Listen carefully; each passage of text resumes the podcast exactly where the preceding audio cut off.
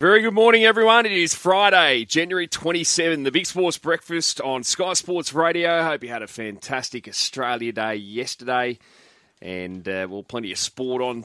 And we've got a big weekend. We've got the Big Bash Finals and the Eliminator tonight. In fact, Sydney Thunder up against Brisbane Heat, and Clarkie's going to preview it all with us later this morning.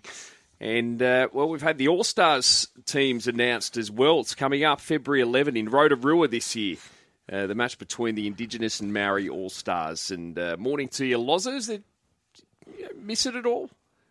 No, not really, Middo. Had your time? I had my time, yeah. I was there for a long period of time. And it's great to see Ronnie Griffiths gets a chance to coach the All-Stars team.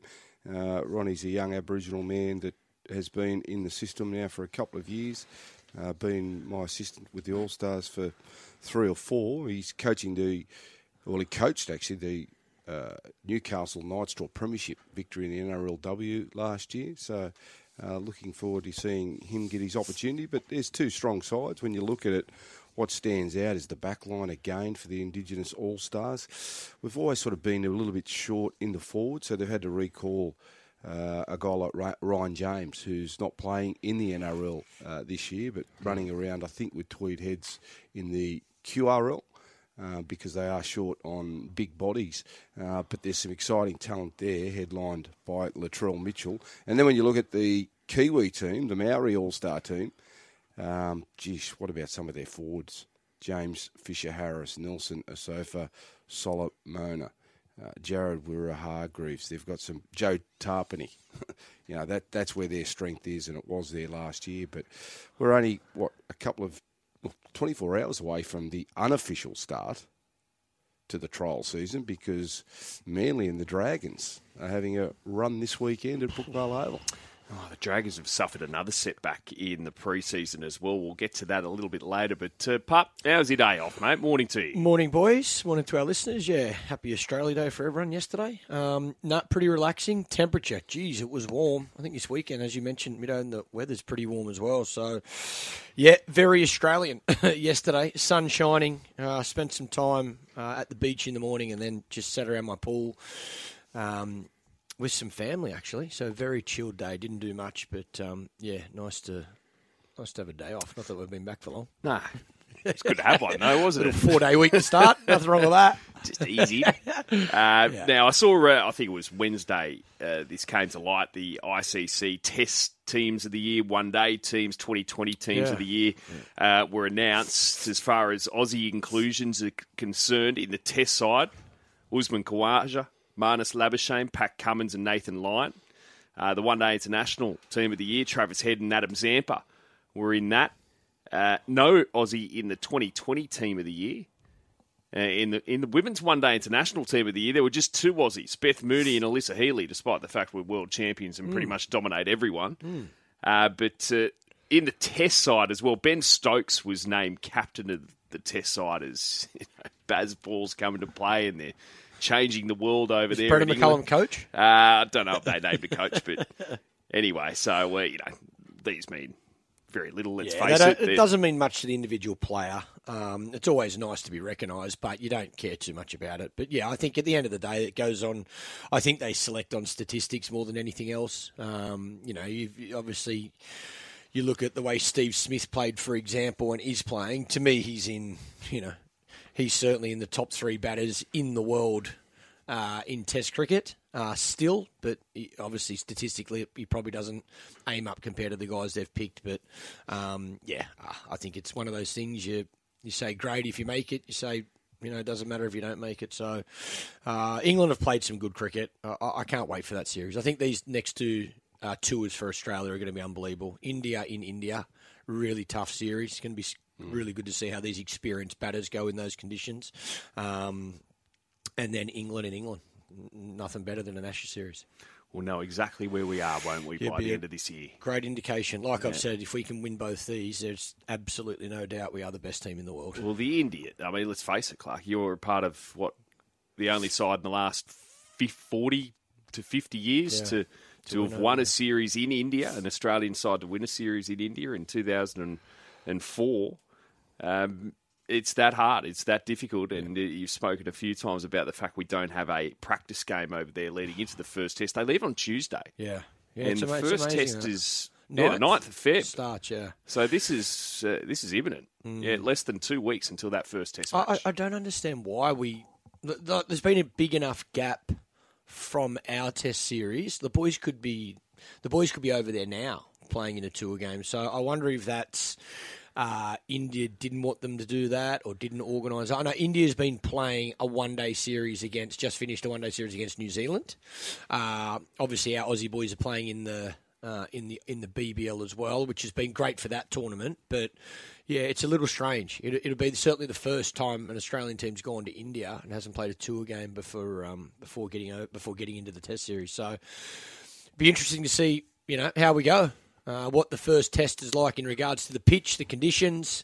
It'll be a drastic change to what we've just played in Australia. So hopefully the thing on our side is a lot of the guys have played a lot of cricket over there, where our batting unit's a bit older, our bowlers have got, you know, plenty of experience as well, that hopefully we can just adapt and adjust to what's in front of us. Last night in the A-League, Sydney FC, crucial victory for them, beating Melbourne Victory 2-1 at Amy Park. Jake Brimmer gave Victory the lead with a stunning free kick after just 26 minutes, and then Max Burgess and Adam Lafondra scored to ensure the Sky Blues got all 3 points, and Victory remained last on the ladder. And now Sydney FC move up to 7th, but they're just out of the top 6 on goal difference, so it's pretty tight there in sort of the middle of the table there in the A-League. But surely this eases pressure on Steve Corica, Loz, who I know you're a big supporter of. And, well, with this talk that Dwight York is leaving MacArthur, he's obviously gone from MacArthur and now could potentially end up at Sydney FC. But Steve Corica's there going, well, hang on, I'm the coach here. Well, I can't believe he's under pressure to save his job. I can believe he's under pressure because they're not getting performance that they want, and Steve would be disappointed with that. But, you know, he's got a fantastic record and, you know, obviously they struggled this year and last year. But again, you've got to take all things into consideration. You know, they've still got a lot of games to go between now and the finals. There's still a chance of making the finals there. They can go on a run. They've got a good squad. I can't believe if they were to sack him, Dwight would be the man after 13 games. I just can't get my head around that. But I'm hoping that Sydney FC can go on a bit of a run now to take some pressure off Stevie Corica. He does a good job in handling that team, taking the pressure away from them, putting the pressure on himself. But the players need to take a bit of responsibility here as well. So on the back page of the Daily Telegraph, Iron Mike is the headline. Angara's stars hit for on-air comments. So a couple of players who've been mic'd up for the broadcast there of the BBL this season have cop fines. So Dave Warner for a joke he made about the umpires last Sunday night in the Sydney Smash, he's copped a $5,000 fine for Cricket Australia.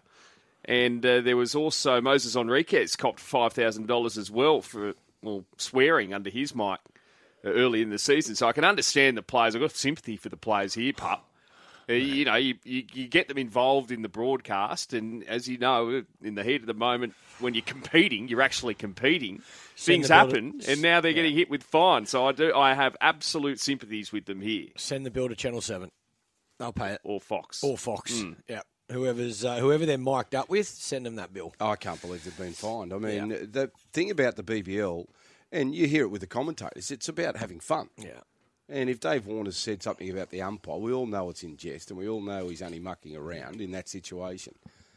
So, and with swearing in the battle, of course you're going to do it at times. I mean, you might get a footballer up. Is there anybody that hasn't sworn? Do you know a person that has not sworn? Do you know anyone? Above the age of 16? No, I don't know anyone. Oh, my mother's pretty close. Your mum's never sworn, you reckon? No. She's close, I said. Mate, that's like, come on. So, look...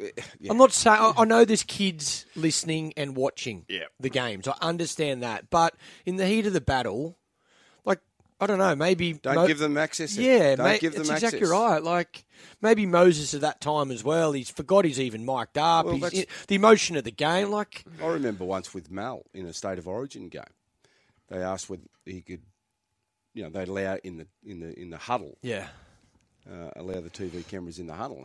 And he swore, and there was a massive stink about it. But if you want that access, you can't be saying to the players... Especially in a game of cricket at the highest level, like... Well, they forget about it. They Once you get out there into the battle, you're forgotten about being on camera or being mic'd up. What about if you're batting and you get hit? Oh, like you're whacking the groin and you swear, like, but you're on mic. Mm. Like, what are you meant to do? What if you dive to take a catch and dislocate your shoulder and you're mic'd up and you swore and you swear? Well, the only way to do it is stop the mic. That's what I'm saying. You've got to be like stump mic. You've got to be able to turn it up and turn it down. But again, there's always. Well, I experienced that firsthand. Well, stump mic's meant to be off, but it was on. Exactly. So I don't think there's any way you're going to. If you want to mic these players up, you've got to. It's give and take. You got to accept how good is it we've got the access, but there's every chance that something might come out of their mouth that isn't perfect. But even that, like, the frustration, the disappointment, the anger, the joy, the excitement, I think that's part of it. You want all of it. That's why you want these players mic'd up. You want to get closer to the player. You want to know what they're going through in that moment. But if the players are getting fined for this type of stuff... No, they'll stop doing it. That's exactly right. Yeah. They'll go to the Players Association and say, That's why I'd be very surprised if Channel 7 or Fox, whoever they're mic'd up with, doesn't take this fine. Yeah. Exactly what happened to me with the stump mic. Channel 9 paid the fine. Yeah. They did? Yeah, Channel 9 paid my fine. Oh, good. Yeah.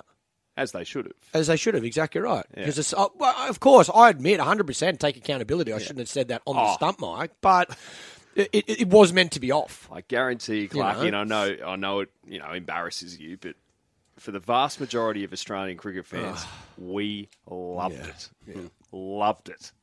I guarantee you. Anyway, so and the other thing is with Moses Enriquez, as Ben Horne's article points out here, he'd be suspended if it happened again. Yeah, then Moses won't take that risk. No, if that's the case, the player will not wear. They won't get mic'd up. And again, the TV channel is also they would have a couple of players per team that you'd want ideally. Mm. So it's not like we'll find another player. You want the big fish, exactly right. Mm. So if I'm Moses now after that. If it's costing me $5,000 and I'm being told if it happens again, I'm suspended. No way you're taking that risk. Mm. Nah, for sure. Also, does controversy just hunt anyone like it does Novak Djokovic? Seriously, he's got a semi-final today, which he is in unbelievable form. He is just marching towards his 10th Australian Open crown. He's $1.05 with tab against American Tommy Paul, who's $10 later today. Kachanov and Tsitsipas in the other semi-final. We'll speak to Roger Rashid and preview it all later this morning. By the way, last night in the women's semi-finals, Elena Rybakina, the Wimbledon champion, beat two-time champion Victoria Azarenka 7-6, 6-3, and she will face Belarusian Anna Sabalenka in the final after Sabalenka beat Magda Lynette of Poland in straight sets as well. Sabalenka hasn't dropped a set on her march towards the final there at Melbourne Park. But here we go with Djokovic. Joker's dad blasted over Putin flag disgrace. So there he was with some people holding up some Russian flags, which are not allowed. No Russian and Belarusian flags allowed. And I saw that the Olympics as well, the International Olympic Committee, has banned Russian and Belarusian... Well... recognising, I guess, their presence and their flags and anthems, etc., for athletes who compete for those nations for the next summer and winter Olympics as well. I know Novak's not everyone's cup of tea, but please, it's his father. It's not Novak. Correct. Yeah. It's not Novak Djokovic doing this, being photographed and saying things to those supporters. It's his father. Mm. So, I know that the link there, but... Why do we go down that path to tie him into it? Well, it's a story because it's his dad, Loz. I know, but I mean, know it's not him. That's not him. And, it's obviously an extremely sensitive issue considering what's going on. And totally understand and totally get it. And it's wrong. And whatever punishment he is facing, he should face. But it's nothing to do with Djokovic. No, it's his father. True. still a story. And it's outside the court. Mm. So I know it's a story, but why do we sort of start to, Novak this and Novak that? The story is about his father, and that should be on the front page, in the front section of the paper, about his father, rather than Novak being a big part of the story, in my opinion. Yeah. Don't think it'll affect Novak at the moment. Just make him more hungry. He does seem hungry, doesn't he? He loves the fact that he can turn any situation, it's us against them or us against me. You know, he strikes me as that type of player that the more that you want to have a crack at him, the tougher that he becomes and the more mentally stronger he becomes. And then he takes it upon himself to go out there and prove to people that they've got it wrong, and I'm the best, and I'm the greatest, and here I am. No matter what you throw at me, you can't hurt me. On the back page of the City Morning Herald, Eye on the Paul, so a story there about Tommy Paul, the American who plays Novak Djokovic later today. Also a Sweet 16, Thunder having the last laugh. I think this was just after we went on leave for...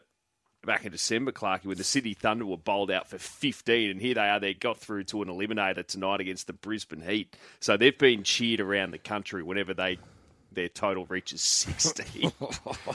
15, what does that take you back to, under 10s? Yeah, I don't know. Used to bowl some sides out for 15? No, not really, because there's normally 20 sundries. So you start with 20. Wides, no balls, byes. So, yeah. 47 was pretty bad against South Africa. 60 was pretty bad against England. So I've been a part of some low ones, but yeah. Go the Thunder. Well, we'll preview these Big Bash finals with Clarkie later. Why January 26 still hurts for recalled All-Star James. Also on the back page of the Sydney Morning Herald today. And as Loz mentioned earlier, so Ryan James, who's recently retired, answered an SOS for the Indigenous side.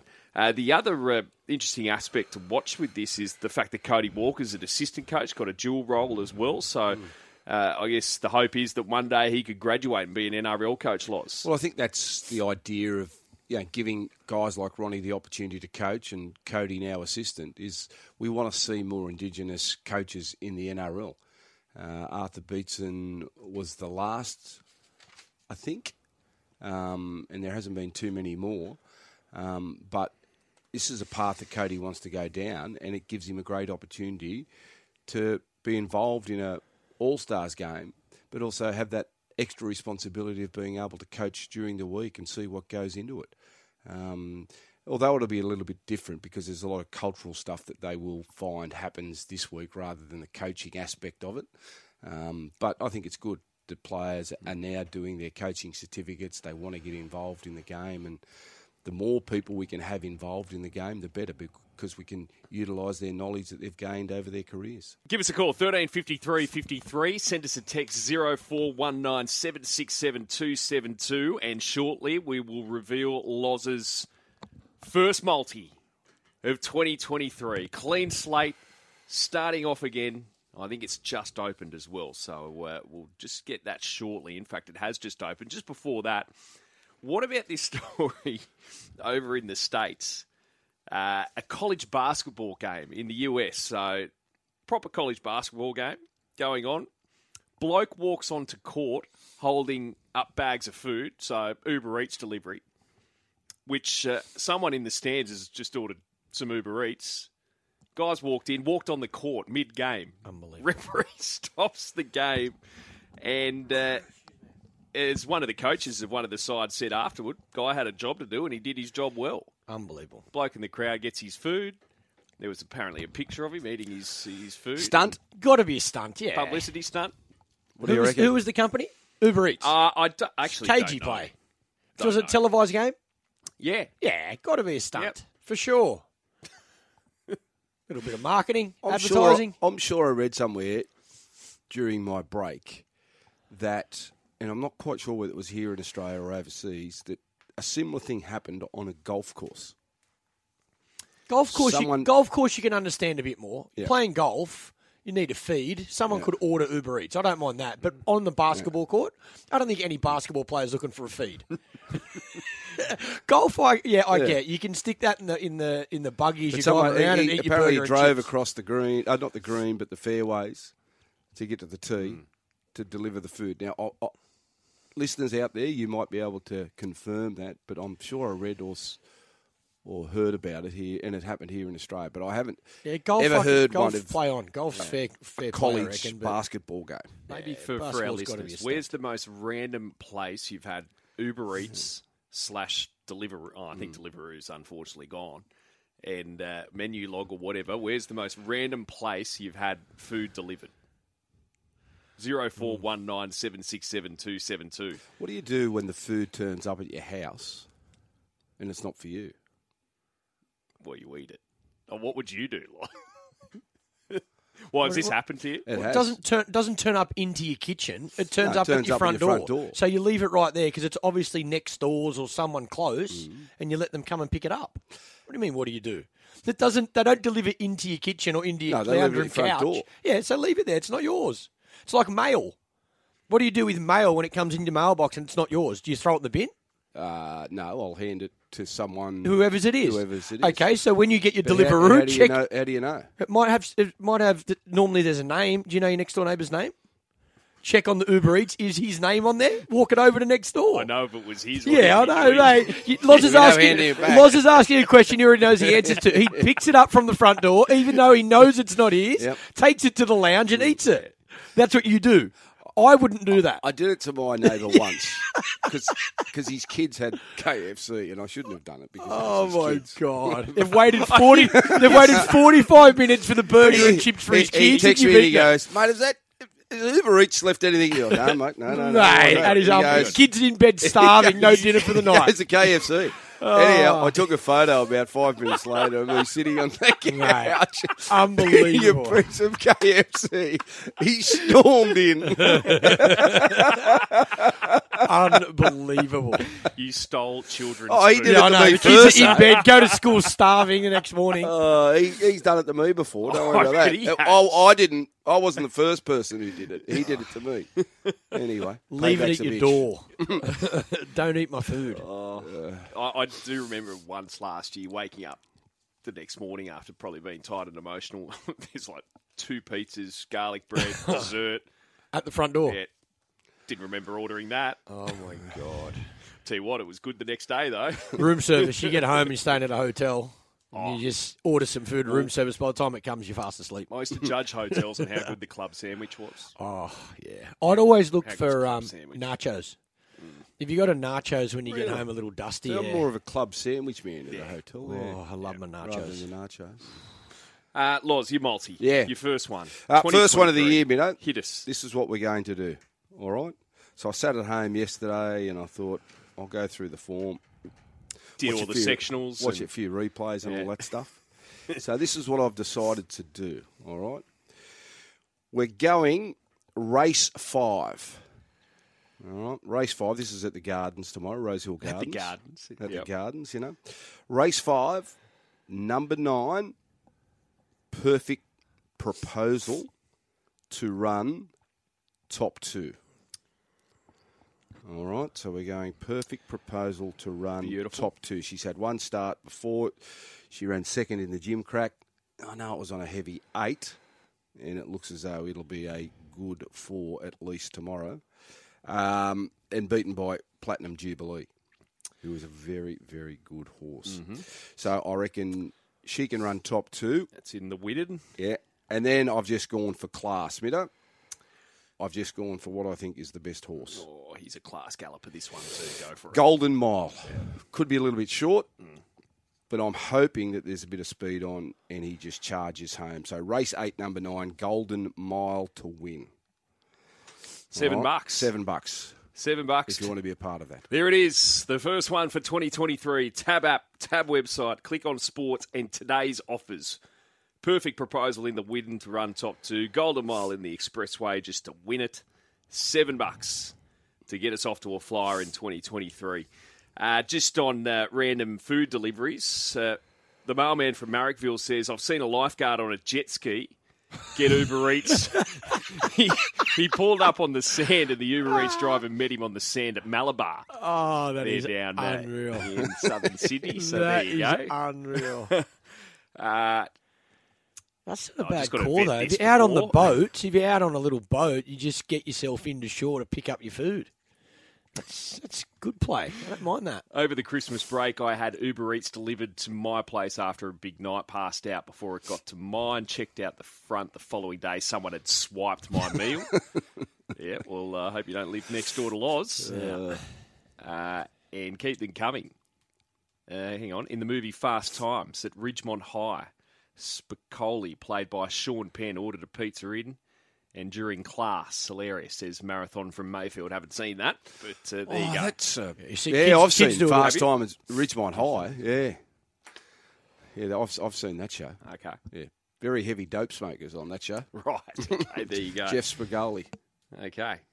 Get the movie, middo. Right. 80s, okay, that's 90s. One for the weekend. It would have been an 80s movie. Sean Penn. Go to Civic and pick it up today. Blockbuster. The old video. Imagine you bought shares in them about. Mate, Graham Rummans, who played cricket for New South Wales and then moved to Melbourne. I think he had five. I think they were blockbusters. Oh, you're kidding. So he invested. Oh, no. I think he had five of them. Don't think he sold five. Yeah, no. Ouch. Wouldn't have ended well, I wouldn't have thought. We used to be sponsored by Video Easy, Canberra Raiders. Yeah. And I remember because we would get the latest videos before anyone else. Which is a big deal back there. Yeah. And we'd get together as a team and we'd watch the movie.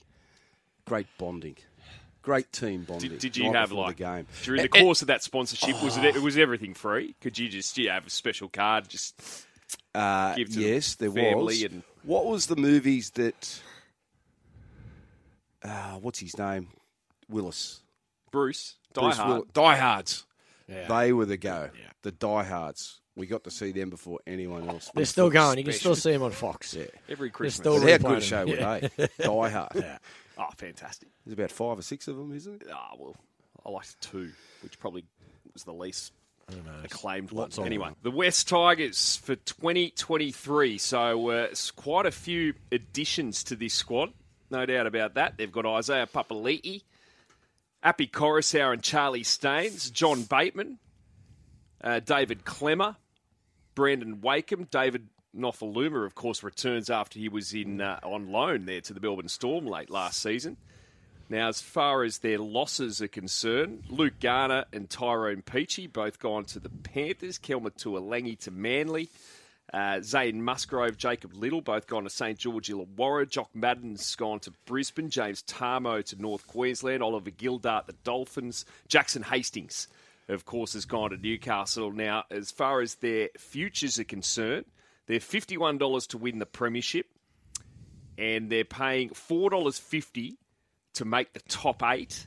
In the most losses market, they're on the 4th line of betting at $7.50 along with the Gold Coast Titans. So, Loz, is this a much improved squad on paper from last year? Oh, most definitely. Most definitely it is. You mentioned all those recruits, you know. Most of those recruits that you said, they are all first-grade players. All right? So there's no doubt that they come straight into the team. Then you look at 4 or 5 of them, and they've all played in grand finals. So they've all been in big games. So they've all been and came from successful clubs. So that's something you're buying as well. Not only the talent that they bring to the football team, but what they've learnt from successful clubs. So that rises the standard at training and at least shows players, younger players, how to become professional and how to achieve. Then you look at their forward pack. It's completely different to last year. You've got Klemmer up front with Koroisau out of dummy half, and Koroisau brings the creativity. So one thing the Tigers have struggled with, there's always been a sort of small forward pack that have been dominated. With this forward pack, with Klemmer and Papali'i, Bateman, Offa Hengawi, these type of players there, that they shouldn't be dominated. They should be able to get over the advantage line. With Api Koroisau being a dangerous threat out of dummy half and being creative, I think they can play over the advantage line a lot more than what they've played in the past. And by playing over the advantage line, by being able to generate ruck speed and get fast play the balls, this should allow Brooks and Adam Dewey a bit more time and space. And that's what they've been crying out for. And we know that both these players possess strong running games. And if they can run the football a little bit more and these forwards take a little bit of pressure off them, they're playing with momentum. And any halves combination will tell you, if you're playing with momentum and on the front foot, it's so much easier. So they've got a forward pack that the West Tigers halves haven't played with before, and that will excel, I think, with these guys there. Then you look at their outside backs. They've got some speed, but there's still some question marks about whether they've got the class. But I think they're in for a big year. I think it'll be an attack-focused from the Tigers. I can only go on my association with Tim Sheens. You know, he loves the game. He talks to the players more than any other coach. He loves meetings. He loves showing footage. He will improve them, but it'll be about attack, you know. And the Tigers with their assistant coaches, with Robbie, Benji, it'll be about attacking style of football. And the other thing about when you play an attacking brand of football, you actually enjoy it a lot more. You know, if you're playing a game where it's all based on field position, you're based on completions, it can be boring. Whereas if you go out there with a mindset to attack, if you see an opportunity, take it, you're giving the players a bit of a license to have a crack. But if they can control it, the football when they've got it, I think you'll see a huge improvement in the Tigers this year. I don't know whether they'll be good enough to play finals football. I don't think they'll play finals football, because I still got some question marks about some of their backs, but I think that it's a decent squad. It's a better squad than what it was the last couple of years. How important are these first two games? Titans at home, Knights at home. Well, they're both winnable for a start. So when you look at that, you're not sitting there as a West Tigers supporter or a West Tigers player going, oh, geez, we've got Penrith, last year's champions, and we've got the Roosters. Who, you know, we've got Joey Manu and Suwali and all these other wonderful players. You're sitting there going, you know what? An achievable goal for us is to start the season well, to get out there and show our fans that this is a different West Tigers team than what we've been able to produce the last couple of weeks. So, and one thing Tim's very good at is breaking down the season and using blocks. You know, he might even... You know, we used to go 4-game blocks, but he might even break it down to 2-game blocks and just look at these first 2 weeks and go, boys, this is our goal for the next 2 weeks, is these 2 games. And we've got to put all our energy and focus into them, and then we'll worry about the rest after that. But he can sort of break it all down, simplify it. As long as he has the players buying in to what he's trying to do, I think they will. Well, they will. They'll improve on last year. There's no doubt about that. So much focus, again, as always, will be on Luke Brooks. Jackson Hastings is gone, and now he's been given a huge vote of confidence because there was so much talk whether he'd be moved on. Obviously, he's on huge money as well. Yeah. But again, this will be the first time in a long while that he's been able to play behind a forward pack that gives him momentum. So if he's got momentum and he uses his running game...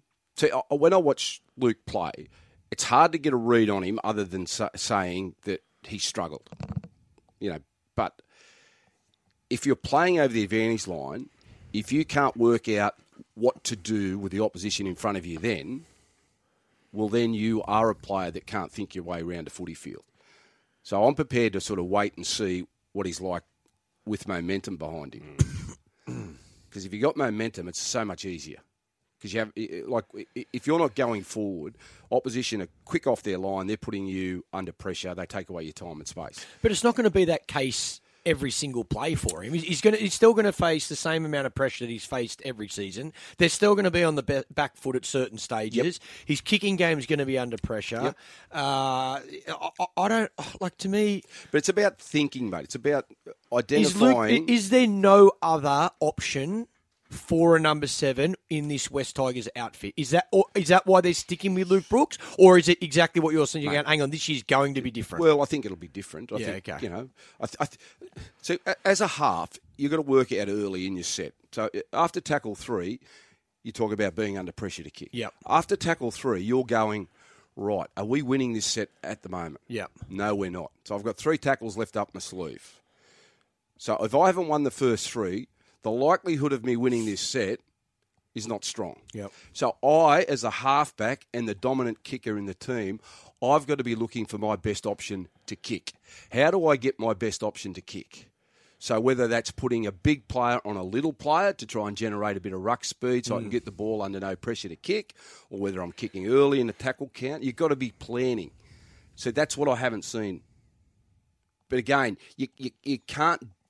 Well, you can, but I want to see how he goes with momentum and then see whether he can incorporate the momentum stuff with back foot play. Yeah. And back foot play is...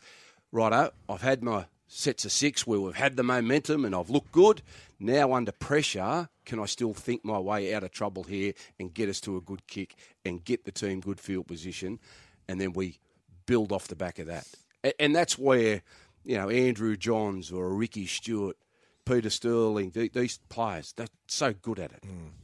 You know, you could have no momentum at all, but they could get to tackle 4 and 5, work their way through the puzzle and know how to get to a kick, get good field position, and get you then on the front foot. How important is Api Koroisau for this West Tigers outfit? Oh, massive.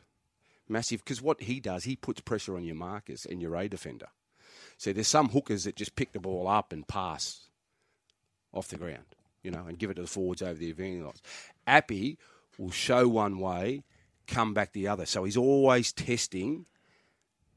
The markers, and he's always testing those tight defenders. So the last thing that you want to do, sometimes big forwards, when they get fatigued, they just get there and have a bit of a rest. Mm. With him, you can't rest, because the time you rest, that's the time you get found out. It's like Cameron Smith, you know. And we used to say it all the time. The one time you go to sleep on Cameron Smith, that's the time he finds you out. Yeah. They're so good at it. And that's what happens. And that not only fatigues... Like, forwards get fatigued physically, but good players and good hookers fatigue forwards mentally, because they know, I can't have a rest. So if they can just get into a situation where they can have a rest, they don't have to think. But if they're thinking and they're physically challenged as well, that's when you can blow them apart. Mm. That's when you can get momentum. There you go, the Tigers for 2023. Come on, the Tigers. How optimistic. Eighth. I'm going with eighth. Well, look at that forward pack, though. Eighth position. We can't afford many injuries, though, Loz. Again, a little bit like the Dolphins. I feel like our stock is not deep enough to afford. Like, if we lose Api, for example, you know, and there's every chance, again, he's going to go through Origin Series. So I think we've got to make the most of our stock, and we've got to obviously pray for a bit of luck as well with the injuries, I reckon. Yeah, that's a fair call too. I mean, injuries can derail any season, but you don't want to get them to your key player. But I think there's a bit more depth there than what there's been in the past. But again, I'll get back to the recruits. Most of the recruits that they've bought, you know, are going to be in the 17. Yeah. Surely better this year. Oh, well, we're spoon. We've got to be better. Yeah. We've got to be. I don't want to be delivering you any more unwanted cutlery. Whoever sent that in the mail, send it to someone else. Anna Sabalenka and Elena Rybakina are through to the Australian Open final after straight sets victories last night. Sabalenka beat Magda Lynette 7-6, 6-2, and Rybakina beat two-time winner Victoria Azarenka 7-6, 6-3. And we got the men's semi-finals today. Roger Rashid will preview them with us later this morning. Last night in the A-League, Sydney FC, good victory for them. They've beaten Melbourne victory 2-1 there at Amy Park. Brad Rosen's coming up shortly. Ben Simmons heavily booed yesterday in Philadelphia, his old team, as Brooklyn lost to the 76ers 137-133. Simmons had 12 points, 5 rebounds and 5 assists in that narrow defeat. Golf. So... the opening round of the Dubai Desert Classic last night was heavily impacted by rain. Only a handful of players actually managed to get through 18 holes. At the moment, Thomas Peters of Belgium is leading 5 under after 15 holes. Best of the Aussies, Minwoo Lee, who's 1 under through 15 holes in his opening round. At the moment, the Farmers Insurance Open on the PGA Tour. Now, this is round... I think it's round two, isn't it? Yeah, this is a Wednesday to Saturday tournament over there in the US. So round two at the moment. And Sam Ryder, American 9-under. He leads Brendan Steele by 2 shots. And Jason Day, best of the Aussies here. And Day is 5-under for the tournament. And so he's 4 shots off the pace there is the Aussies. Last night in the cricket, the Aussie women won convincingly again, another 8-wicket victory against Pakistan with 44 balls remaining. Pakistan posted 7 for 96 from their 20 overs. Nine bowlers for Australia last night. Everyone got to go. And so 7 for 96. In response, 2 for 100. Beth Mooney, 46, was the judge player of the match. Meg Lanning, 31. And Talia McGrath and Ash Gardner not out there as Australia at home comfortably with 44 balls remaining. I think it's 660-something days since we last lost a T20 International. That's how dominant that side is. Love it, Minnow. Yeah, they're playing well. They're a great team. In all 3 formats, they don't play much Test cricket, but they will just continue to dominate. They've got players in terrific form at a good age. Still got plenty of cricket left, but lots of experience. And even having Meg back now from her break, I think just... No one's unbeatable, but they are that good. You know, with the introduction of the Women's Premier League over there in India, the IPL. They just sold, I think the teams averaged about 150 million per team sold. So you think that even though Australia... But more than what the men's team sold. I think the start of the IPL, I think the men's team sold for, I think they were roughly around 100 million per team. The women's have just sold for averaging about 150 million. So in 5 years' time, like the Indians will be strong, won't they? Yep. Indians are strong enough now. Yeah, they're pretty good. Yeah, but England like strong, New Zealand like even strong. With the men's team. Yeah. Like India used to be terrible fielders, and didn't they? Like fielding. The game changed a lot because of the IPL. Yep. So I reckon with the women's stuff too, they'll get better for sure. Yep. And with more money. For the women now, this is their payday. As soon as India said yes to this... Oh. Here we go. And now it'll be... and I can only assume that the domestic T20 competitions around the world will all jump on the back of this. So there'll be a PSL, there'll be CPL, there'll be, we've already got the women's BBL here. It will continue to grow, and the women will face the same challenges as the men. Either Cricket Australia female contracts will have to skyrocket, or they'll say, no, we don't want to sign a 12-month contract with Cricket Australia. We're just going to play 5 of these Freelance. 2020 tournaments around the world and make our millions. So, yeah, this and the example's right in front of us. For the women's teams to be selling for that sort of money before a ball's been bowled tells you that there's a market. The Indian market is saying this is going to be as big as the men's. Now, just before Brad Rosen, just want to check in on the multi-los. Now, for a few text people struggling to get on, that's because the system was just having its standard Friday morning reboot. So just refresh your page or your app and have another crack, because it's there now. Los, what have you got for us? We're going to Rose Hill tomorrow, race 5 and race 8. So we'll start with race 5, number 9, Perfect Proposal. We need her to run top 2. Into race 8, number 9, Golden Mile to win. If you want to be a part of that multi, that's paying $7. Congratulations to Brad Rosen on his Ring of Honour award. Morning, Brad. Good morning, boys, and welcome back. Well done, mate. Yeah, thank you. Yeah, it was a lovely honour. You don't do those things for individual honours, but it was a beautiful day last Sunday and just fantastic for my family. Ah, good stuff. Well, very well deserved. No doubt about that. It's crunch time, isn't it, in the NBL, just a handful of games before the finals. And, the last 2 nights, so Southeast Melbourne have beaten Cairns 85-80 on Wednesday. And last night, the New Zealand Breakers, 99-71 over Brisbane. Who do you see at the moment as the main challenger to Sydney? Well, you'd have to say after the last few rounds, New Zealand. They've been fantastic. Beat them by 3 on Sunday in what was a fantastic game out there at Kudos in front of 14,000 people, by the way, like the unbelievable crowd that is happening.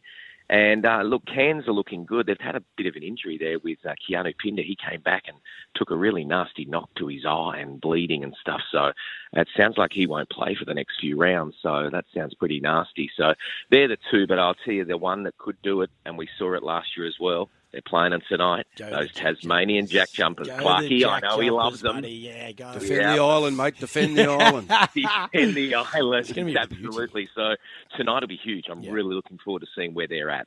Brad, with the Kings, obviously lost the last two games, but are they worried about that this time of the year in regards to momentum going into the finals, or are they still, you know what, it's probably come at a good time. Now they can freshen up and get themselves ready? I'm going to say it's a bit of both. Okay. You'd never want to go into playoffs without momentum. I mean, again, I use the Jack Jumpers of last year. Look at the momentum that they had and where it took them. And you don't want to play against teams that have got no momentum and doing all of that. But in saying that, the Kings probably needed a couple of little losses, just a wake-up call, and they haven't played the way they have. To me, I just think it's Xavier Cooks has been a little bit down, and I think once he gets back to his best, it's been a long season. These guys are really... I think they need the playoffs just to go, right, we've done what we've done, now let's turn it on. So it's not panic stations, it's not worrying, but it's something that they need to start to turn that on and get back to that defence, because they gave up 111 points last week against Perth and then I think around 100 against New Zealand. Too much. They got to get back to that defence. Are they healthy, Brad? Yes, they're healthy, but Xavier Cooks didn't look great the other night. Now, they're saying it could have been a stomach bug or things like that. So my answer is, yes, they're healthy, but little niggles like everyone has at this time of year. What's happened to Adelaide? Oh, man, that thing's a train wreck. That is unbelievable. I mean, this team is in. Well, they're done. They're in free fall. And, you know, they spent a lot of money this year, but it really started from day one when they got their input in Craig. And he just... That just didn't work. Then they had to get rid of him, and then they bought in Ian Clark. And if everyone remembers Ian Clark, he was outstanding for the Kings. Well, that didn't work. So now they're sitting third last on the ladder, and there's going to be questions asked. CJ Bruton's coaching career is being asked. Big shake-up going over for the 36ers in the off-season, no question. What about this unsavoury story that happened down in Wollongong the other night, Brad, with the young Harry Froling? How's he going? Yeah, look, so to give you an example, like Harry played for Illawarra last year. His brother Sam plays for them this year. So I was down there, called the game the other night. Pretty good game. Brisbane won. Harry actually played well. Well, the story goes that he was out late at night. Something happened. One punch victim hit the ground, went to hospital, checked himself out in the morning, flew back to Brisbane, then went to the doctors and realised now, this is what my understanding is, bleeding on the brain and some blood coming from the ears. So a bad situation. Oh. He's obviously done for the season. The only information I've got is he's in hospital. No more further updates, and it's still, from what I understand, okay, but yeah, not great. Terrible. Oh, yeah, that's awful. I see that Larry Kestelman's looking to ensure there's some more, NBL team v NBA team games as well. You got to. It's great. I mean, look at it this year. Adelaide 36ers went over and did an outstanding job against that and beat the Phoenix Suns. So, and it's good for our league. It gives us exposure. You see what's going on with it. So please, God, that keeps going because it should. Did you see Ben Simmons the other day, buddy, get booed in Philly? Oh, well, mate, that guy could never go past to Philly again. I mean, that's unbelievable. He's just getting smashed, isn't he? But I actually think he's starting to play. Look, yeah, he's playing better.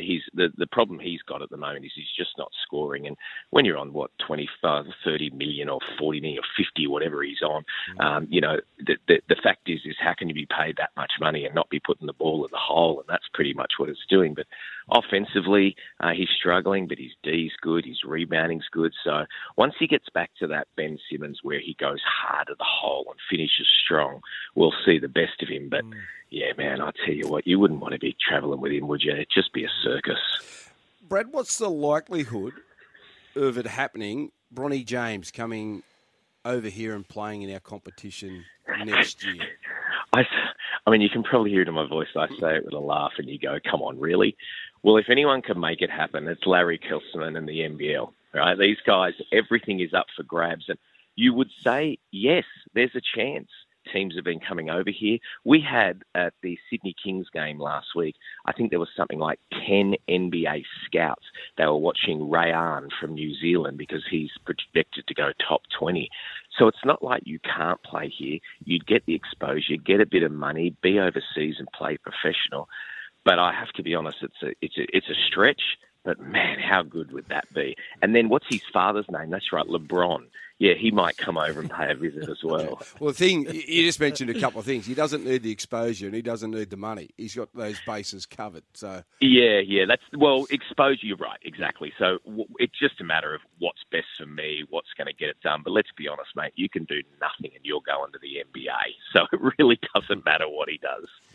Steph Curry, I saw, was ejected yesterday as Golden State beat Memphis. What did he do? Threw his mouthguard or something? Ridiculous. Ridiculous. What? Just over the top from way the over the top. Yeah. I mean, it's Steph Curry. Come on. You know, I'm not saying that he deserves special treatment, but I don't know. It just seems to have gone ridiculous. Some of the things that are going on in the NBA, and you know, technically, yes, it's correct, but wow. I mean, you know, this guy is so relaxed. The pedigree that he comes with. Sometimes you just got to say, hang on a sec, that's Steph Curry. You know, he hasn't got a bad bone in his body. That was just a ridiculous throw out and something that the league needs to look at. We're virtually 50 games through the season now, and the Warriors, the defending NBA champions, they're 24-24, Brad. I know they won yesterday against Memphis, but what's doing? Like again, the regular season just looks like some of these teams just get through it, get to the playoffs, and then we'll turn it on. And it looks like maybe the Warriors are one of them. Completely agree. The problem you've got now these days is unless you finish in the top four and get that home court advantage, you really struggle. And then there's the play-ins and things to go with it as well. So I agree with you. Some of these pre games, if you call it, it's just a joke. And then you've got players that are sideline loaded minutes and all these things that go with it. And it actually takes a bit of gloss off an 82-game season. So you just sort of wait to get there. But the Warriors, yeah, they're struggling and they're just something's missing from what they got last year. And to me, I think it's a bit of that clout where they were like, last year, they're like, hang on, we're still the Warriors. We don't need Kevin Durant and our team to win it because that's when they last won it. Let's go out and get this done. Clay came back from injury. Steph got back and said, yeah, I'm still the man. They've seemed to lost that mojo. So I don't know where they find it unless they start to do some trades and get some young legs in there that can get it done for them. Okay, so big weekend for you, Brad. Jack Jumpers tonight, Southeast Melbourne on Sunday. You have a good one. Go those Kings. Get into Totally Workwear Rydal here for back-to-work sales.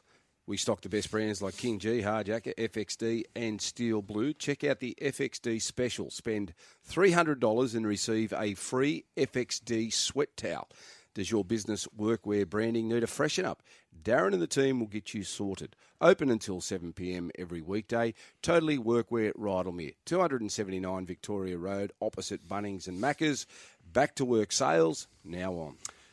135353 is the number. Now, we were talking earlier about this bloke who just walked onto a basketball court in the middle of a college game over there in the US delivering Uber Eats. And I think this is the story, Greg from Goulburn's text in, Loz. I think this might have been the story you were referring to earlier. About a month ago at Mandurah Greyhounds in WA, an Uber driver drove onto and around the dog track and followed the tractor around the track as it was being groomed between races. That must have been the one. I thought it was a golf course, but no, I think that is correct. Yeah, I'm just looking at the vision here. So there he is, just on the Greyhound track.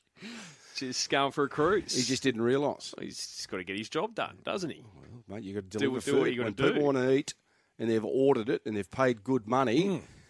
Only going to where the GPS is taking him, isn't he? That's exactly right. Just went for the shortcut instead. What would you be thinking once you got on that track? You'd be thinking, I don't know whether this is the right path. I might have taken a wrong turn somewhere. Made me re-put in the address, I reckon.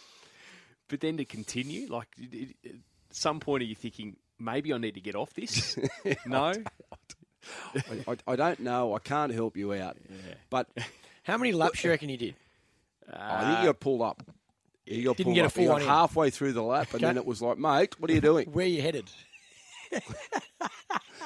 Tough to do a Yui as well, I'd imagine, on the track. T, one of the things that got me, but during the our break, did you see, I think it was, maybe it wasn't Warrnambool, but it was at a track down south. They couldn't move the barriers. The tractor broke down. So the horses, it was a staying race. The horses come around to the final turn and the barriers were still there, still in the court, still on the track. Well, the jockeys, you know, had to pull the horses up and go wide. There was a little bit of grass over near the near fence. So it was declared a no race. Yeah, it was declared no race. But, yeah, the tractor broke down, couldn't move the barriers. Well, that's what can happen. Oh, yeah. I was just thinking, imagine you just own Where was the manpower? Well, just pushing they tried to get, I think, a backup tractor there, but they couldn't get it all sorted in time. So I just thought, imagine you own one of those horses. There you are. Got a horse at the races. You pay, you paid your acceptance, travelled from the other side of Australia. Oh, geez, you're kidding, aren't you? Another story in the book of owning horses. Unreal. That would be. Chris, morning. Guys, just two questions, Clarkie, on cricket. The first one, I'm looking at the itinerary for the Big Bash final on the 4th of next month, February. Yep. And the first test in Nagpur starts on the 9th. Yep. So they expect people like, say, Steve Smith and Lyons, if they play in the final, which they probably will, to jump on a plane on the 5th of February and play a test match 4 days later in India. No, the plan is for those boys, the guys selected on the tour, I think they're available to play these coming games, the Saturday game, and then they fly out with the squad. So I think they've just been allowed to not go into camp right now with the Australian team and play in these qualifiers. But no, they'll be flying out together as a group on Saturday. So Smith won't play the final? Smith won't be playing the final if the Sixers make it. Okay, and my second question is, when you're talking about like this really enticing, juicy sort of, cricket schedule ahead, I'm looking so forward to both the Ashes and this series in India. Agree. But the ICC World Final is a fantastic concept. That game, the first one between New Zealand and India, was a phenomenal game of cricket. Yeah. And I reckon that is up there with the other two in terms of the spotlight on Australia. If it's anything like the first final, that's going to be a fantastic game as well. And I don't think that's I think that's just as enticing or even more enticing than maybe the other two series. Yeah, well, I think for Australia, like I said, they've got some unbelievable cricket in front of them. They're going to be tested, there's no doubt, but it's a great opportunity. So, excuse me, they'd want to be playing in that Test Championship final. They'll want to be winning that, like they'll want to be finding a way to win in India and win in England. So, as a cricket lover, the next 6 months is going to be unreal. We're going to get to see some great cricket against, the best teams in the world, really. We just spoke about Ben Stokes as captain of the Test Team of the Year and the way England have been playing and their attitude. What an Ashes series that's going to be. And India, well, they're always tough to beat in their own backyard. They've got an awesome squad, two very experienced spinners. I saw Ravi Jadeja had his first game back yesterday or day before. I think he picked up 7 wickets as well in their first class competition. So he'll be back for India. Ashwin will be there as well. Virat Kohli's back in form. Rohit Sharma captaining. It's just, it's what you want to watch. This is what we've been waiting for and needed. I reckon Test cricket needs it. I can't wait for the Indian series, but there's something in the back of my head that just tells me that the better series will be the Ashes. And one of the things I'm excited about with the Ashes is we get to face Jofra Archer, hopefully. Yeah, well, he's back. I think he's played a couple of T20s now, Jofra. Yeah. In his first game back, I think he picked up, it was like 3 for 10 or 3 for 15. So everyone was like, something about great. Well, fast bowling. He's not great at the moment, but I mean, very talented, very fast. Yeah. Bowling. I love fast bowling. Well, the other thing as well, we're going to go to India and be facing spin majority of the time, playing in really tough conditions to face spin bowling. So the quicks mightn't have anywhere as much impact. They'll play a part. Yeah. You got brand new ball where it swings a little bit. You got reverse swing, but really the spinners will be the ones that. Certainly India's spinners will be the ones, if they're beating Australia, they'll be dominating the Australian batters. Yeah. Then you go to England. Yes, spin still plays a little part, but now we've got swing, now we've got seam, now we've got the quick. So that's what I say. The next 6 months, you're going to need a full squad of players at their absolute best if we're going to be winning.